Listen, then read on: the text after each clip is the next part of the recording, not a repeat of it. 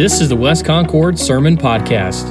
Thank you for joining us, and we hope you receive a blessing from today's message. Good morning, church. It is good to be back with you again.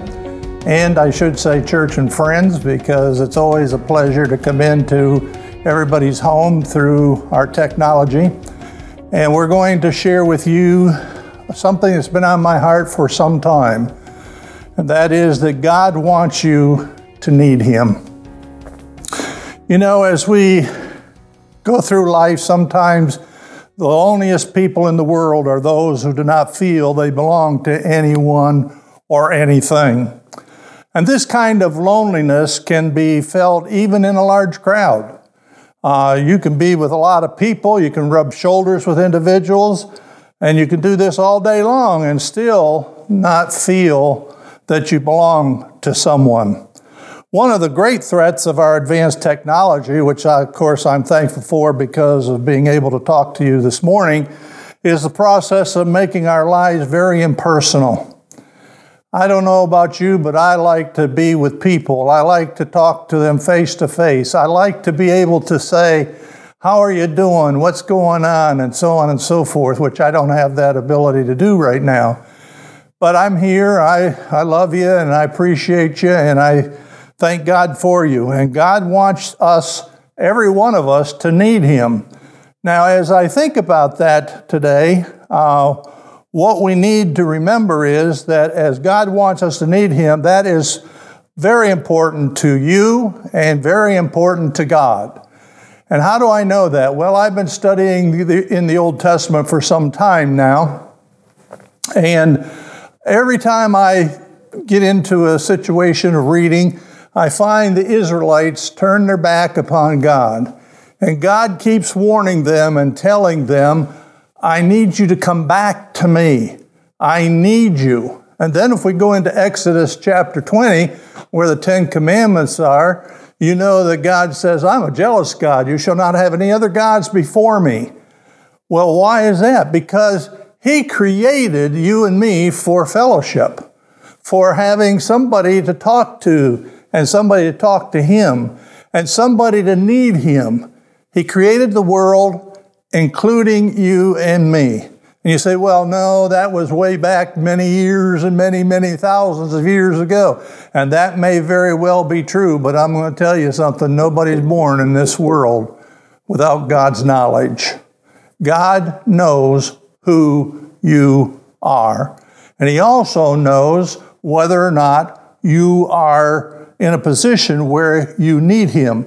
You see, the reality of it is we have a tendency to depend on ourselves too much and oftentimes run into trouble when we leave God out of our lives and circumstances. We find that not only personally, but we find it to be true uh, as a church. So, as we go through this, I'm going to be looking at Isaiah chapter 43 and the verses are going to be 1 through 24, although I'm not going to cover all 24 verses. I do not have time to do that. But I would like for you to take the challenge of reading that chapter and reading it for yourself and reading it personally so that God will be able to speak to you personally. He may speak to you personally through my message, but I would like for you to pray and to seek God's face this morning. That's the challenge that is before you. And so, as we go uh, into the scriptures, just before that, we need to bow our heads together in prayer. Heavenly Father, we pause just now to thank you for your goodness and for your, your greatness and for your awesomeness and for your being so wonderful. You have made so many provisions for your people as we look in, at the history of, of Israel, we find, Lord, that time after time after time, you called these people back to you. You even had to punish them sometimes because they wouldn't listen. And then after the punishment, oh Lord, you were the one. You were the king. You were the heavenly father. And they would go back to you. And then you'd accept them back and move on into the time of history that we read about. And so, Lord, we thank you for that because it gives us a glimpse of who you are. It gives us a glimpse of what you want, and that is you want us to need you. I need you, Lord. I have no strength in myself, but in you I can do all things through Jesus Christ.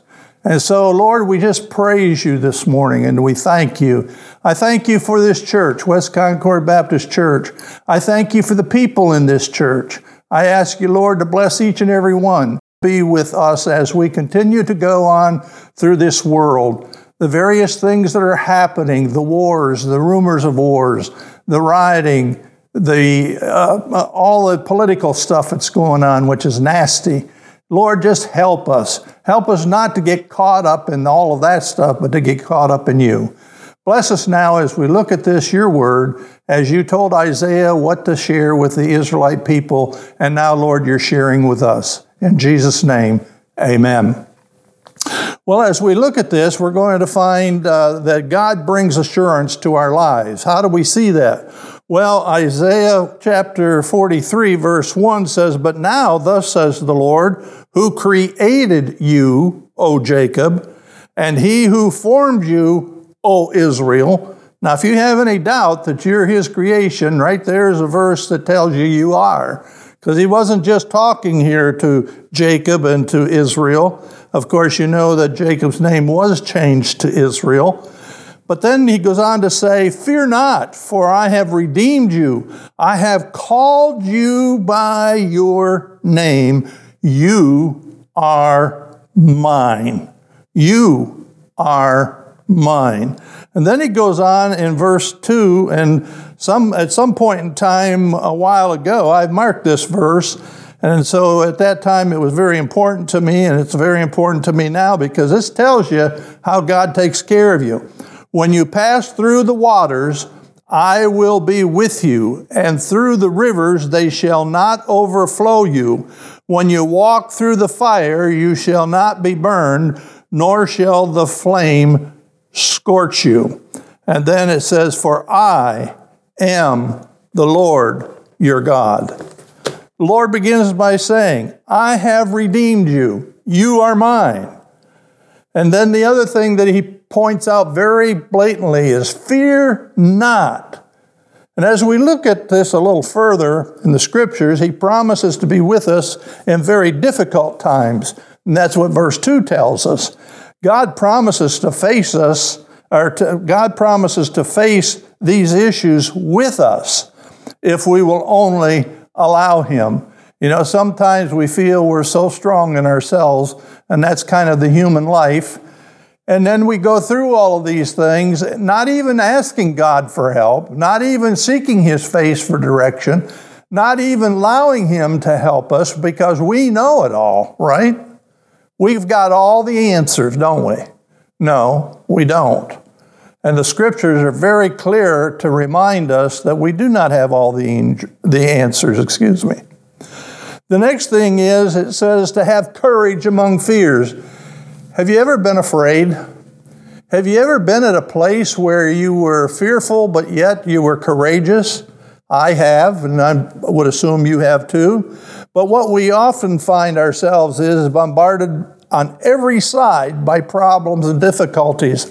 I'm thinking of a person right now that has been bombarded this year on every side that he turned.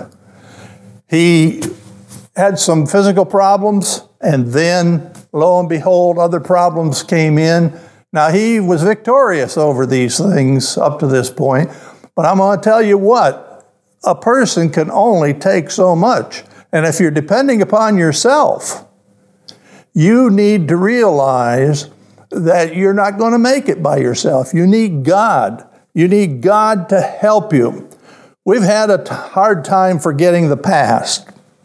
And we do this all the time, not just now, but uh, we remember way back when. The other night I woke up and uh, I was thinking about things that happened when I was just a little boy and uh, that I could remember. And so, why do we do that? Because when we give our life to God and we confess our sins to Him, all of those things are blotted out. They're no longer in the book. And we cling to those situations to justify why we do what we do. We remember back when. It could be five years, 10 years, 20 years, it doesn't matter. But at that, when we go back there, what we're doing is trying to justify our thinking, trying to decide whether or not this is the way we should go. And the real fact is that this hurts you personally. It also, in the church, hurts the ministry when this is practiced in the church. And yes, in our families too. It doesn't just affect you personally, but it affects everybody around you. And we remember when so and so did this or so and so did that. And uh, we're never going to let that happen again. And we make all kinds of promises to ourselves and to other people. And we say, this is not going to happen. But God continues to remind us again in verse 5. It says, Fear not, for I am with you. I will bring your descendants from the east and gather you from the west. Folks, this is a promise of God. In, the midst of our anxieties about tomorrow or the things that happened years ago, God tells us not to fear. In reality, if we think about church and we think about the ministry of the church, we're supposed to move ahead. We're not supposed to stay behind and remember when, you know, because those days are gone and they're not going to be repeated because we are aware of those things and we will not allow that to happen anymore. And so that's one of the things that God helps us with. That's why you don't have to fear. God gives us a mind to use to bring honor and glory to Him. The second thing I want to share with you is that God sets before us life's basic purpose. Why am I in this world today? I've asked myself that question many, many, many times. And if you knew my background, you'd know why I asked that question many, many times. But I thank God that I was able to meet him at an early age of 13 and got saved, and he called me to do things that I never thought I would be doing or going places that I never thought I would be going. But God had it all under control. And I didn't fear. I had some uh, misgivings sometimes, and I had some uh, butterflies in my stomach, especially when I started college. You know, I wasn't the brightest student in high school, but uh, I mean, I, I did okay. I didn't flunk, but I did realize that I'd have to really put forth the effort. And so, and I went to college, I had a whole different attitude about it. But as we look at this, let's look at verses 10 through 13. It says, You are my witnesses, says the Lord, and my servant whom I have chosen. God has chosen you. God has chosen me. You say, Oh, no, you're a pastor. Yes, I am. But you may be a Sunday school teacher. You may be a deacon. You may be a another leader in our church. You may be singing with the worship team. You may be doing a lot of things in this church. Uh, you know, there's just so many things that we can do that God has chosen us to be. And you're in a special place. And He says, that you may know and believe me, my servant whom I have chosen, he says, that you may know and believe me. My friends, don't do these tasks in your own life or in the church without God because it just simply doesn't work as well. And understand that I am He. Before me there was no God formed, nor shall there be after me, only one God. Those that want to argue that everybody, every God is the same, Muhammad and, and uh, Buddha and so on and so forth, no, because they're dead. Our God's alive. He is the living Lord. And he says in verse 11, I, even I, am the Lord. This is, he's emphasizing who he is. That he has the power, he has the strength, he has the knowledge, he knows what he wants, and he wants us to fit into that plan. And besides me, there is no Savior. He's the only one. Jesus says, I am the door, the truth. He says, I am the truth and the life. No man comes into the Father except through me. He is the one. That's his son. We'll talk about that in just a few minutes. I have declared and saved, I have proclaimed, and there was no foreign God among you. Therefore, you are my witnesses, says the Lord, that I am God. Indeed, before the day was, I am He. and there is no one who can deliver out of my hand. I work, and who will reverse it? God is saying, telling us who He is. And He's telling us that there's a purpose for us on the face of this earth. What is the purpose? Well, first of all, it's to have a relationship with God. That's the first thing. We're to have a fellowship with Him. I've oftentimes used the example of cell phones. There's no connection to, uh, no wire connections that we know of. Uh, there, there may be on satellites and so on and so forth. But uh, when we look at this, we can call, I have a daughter 700 miles away. I can call her on my cell phone, and she has a cell phone. We don't have wires connected like we used to. And I can call and talk to her. That's the way it is with God. I can call God wherever I am and whatever I am doing. And so we're to be witnesses for God to everybody. The thought I'd rather not be involved is not an option for us. You have to be involved. That's part of who you are. That's part of the reason you were created is to be involved with God and what he wants you to do. Now, who's the audience? Well, if we look at verse 9, it says, Let the nations be gathered together and let the people be assembled. Who among them can declare this and show us former things? Let them bring out their witness, witnesses that they may be justified, or let them hear and say, It is truth. Friends, we are to let all nations be gathered together, he says. Our pastor had a professor that said, All means all, and that's all all means. So as we think about that, once they're assembled, uh, God's Word is to be presented to them. So once we get assembled in your living room today, God's Word is being presented to you. If you're coming to church when we're open, uh, we, you're to be as assembled. You're the audience. You're the ones we're talking to. And the reason we do this is to encourage you, not to put you down, not to put our thumbs on you. I'm no better than you are. I've gone through the same things that you've gone through. I'm no different. I am saved. And if you're not, that's a difference. But other than that, we are all reminded that we are to be encouraged in the things of God.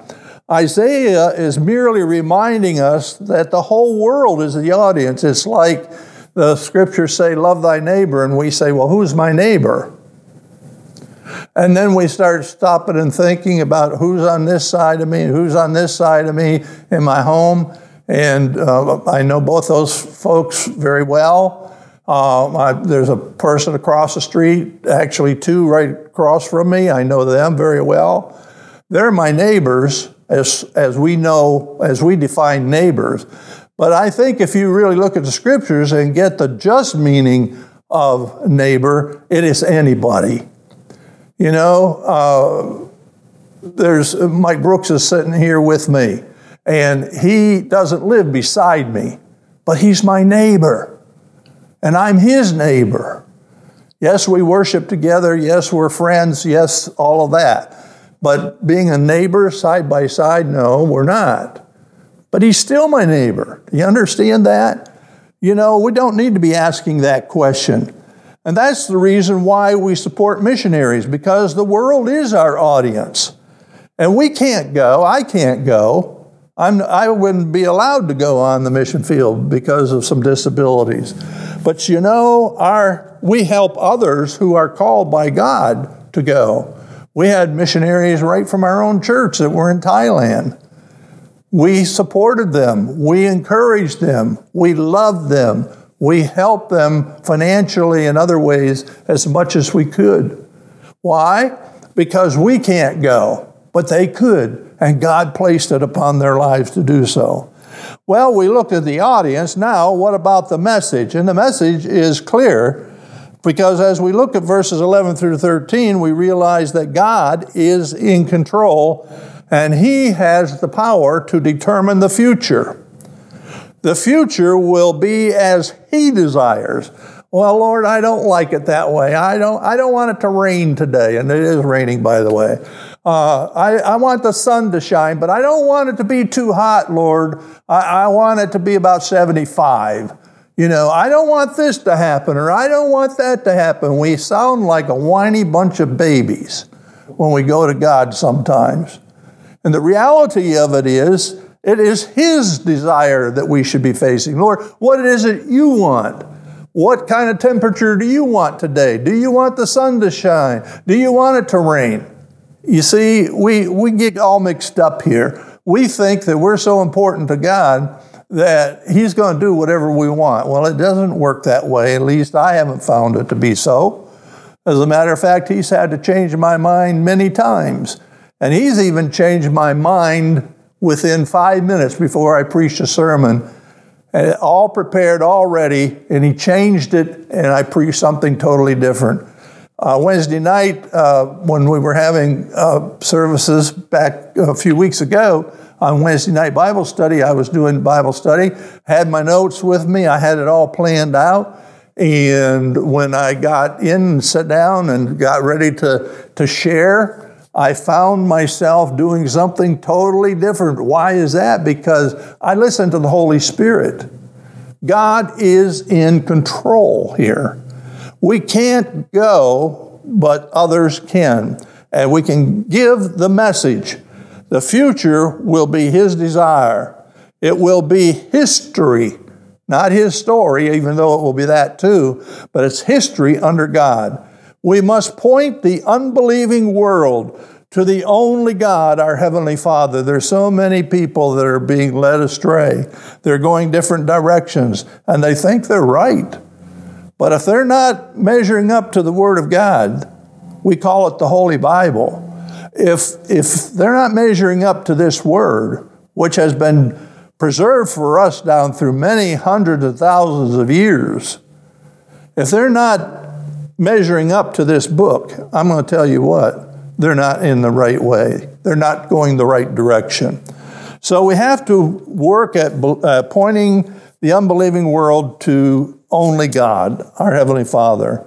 And to do this, less is being selfish. Because guess what? Someone pointed you to Jesus. I had a dear friend, he's passed away now. Uh, he, he had four boys, and uh, his youngest boy and I were friends. And I had been in their home many, many, many, many, many times. And he led me to Jesus Christ. His name was Bill Bates, and I'm forever thankful to Bill Bates for, for Bill Bates for giving me the opportunity to accept Jesus Christ as my personal Savior. And he didn't do it by pounding it in my head or pushing me down the aisle uh, to, to the altar. He, he just kind of nicely led me to understand who God was. Folks, that's what we need to do. We don't need this hardcore stuff. Those may have worked years ago, they do not work today. We need to be ourselves. You know, when we're talking to our husbands or our wives, or we're talking to our children, or we're talking to friends in the church or friends in the community, let's talk to, to others just like that. And God wants you to do that. The third thing that I want to share with you is that God reminds us of our own salvation. See, belonging to God brings a wonderful assurance and a meaningful existence to life. I don't know what I would be thinking today if I weren't a Christian. I don't even know what I'd be doing or if I would be doing anything. You know, my dad, he died at 62 because he decided he was going to drink and drink and drink and drink, and he finally drunk himself to the grave. I can tell you honestly this morning that I do not do that. I have not smoked, I have not drank anything more than sodas and milk and water and so on, but things that wouldn't hurt me. Let me tell you what, that doesn't make me a better person than anybody else, but what it does tell you is that I was trying to be the person that God wants me to be. Some of those things that people do probably are not sinful. But then, on the other hand, if somebody sees them and it causes them to fall, that creates a problem. It is to those who have experienced salvation that God is speaking to here in the book of Isaiah. You know, salvation is expensive. You've always heard that salvation is free. Well, salvation is free to you, but you see, it cost God a lot. It cost him his son. John 3:16 says for God so loved the world that he gave his only son that whosoever believes in him shall not perish but have everlasting life. God gave his son. And as we follow the life of Jesus Christ and we get to the last months and days of his ministry here on the face of the earth, we find that it is terrible. He went through so much pain and suffering. Why? Because God wanted a supreme sacrifice. His blood had to be shed for you and me, and He paid a price that we couldn't pay. We owe God. We, we have a debt to God, but you know that debt's wiped out now because of the blood of Jesus. Salvation is also undeserved. How do we know? Well, let's look at verse 24 and see what it says. You have bought me, no sweet came with money, nor have you satisfied me with the fat of your sacrifices, but you have burdened me with your sins. You have wearied me with your iniquities. You know, what we brought to God was our liabilities, the sin in our life. We, we didn't bring anything to him, but he called our name and we gave our lives to him. And guess what he says? I'll blot that all out. And verse 25 says, I, even I, am he who blots out your transgressions for my own sake. You see, God wants to have relationship with us. He wants us to have companionship. He wants us to be fellowshipping with him, but he can't do it if we have sin in our lives. And you say, well, I've accepted the Lord, but I sin. Yes, you do. And so do I. But I go to the Lord and ask for forgiveness. And time after time in my uh, humanity, I have uh, disappointed God, I'm sure. But He has always forgiven me. And He says, and I will not remember your sins. Praise the Lord for that. The things that we worry about and the things that we, we think about that happened years and years and years and years ago, even as much as last week, God has wiped it out when we've taken it to Him in prayer and He has forgiven us. And then finally, salvation is a necessity. The need for personal salvation is irreplaceable. There is nothing that can take its place. Kierkegaard warned of the danger of losing one's own self without being aware of it. We can do that, you know we can be in danger of losing one's own self, ourselves, without even being aware of it. You know, if a person loses an arm or a leg, they know it. If they lose a fortune, they're aware of it. If they lose their family, they live in grief because of it. Yet a person can lose their own soul and allow the loss to go unnoticed.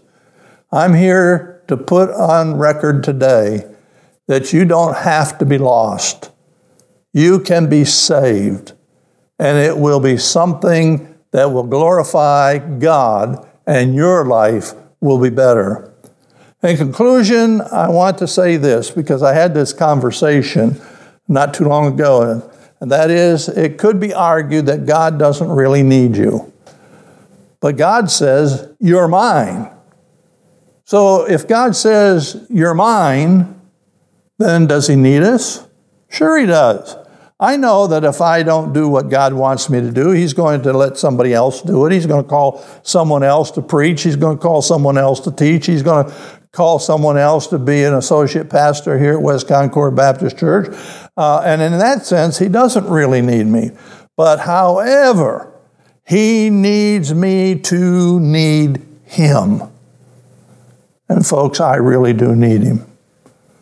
And so as we close today, my challenge to you is that you realize that you need God today.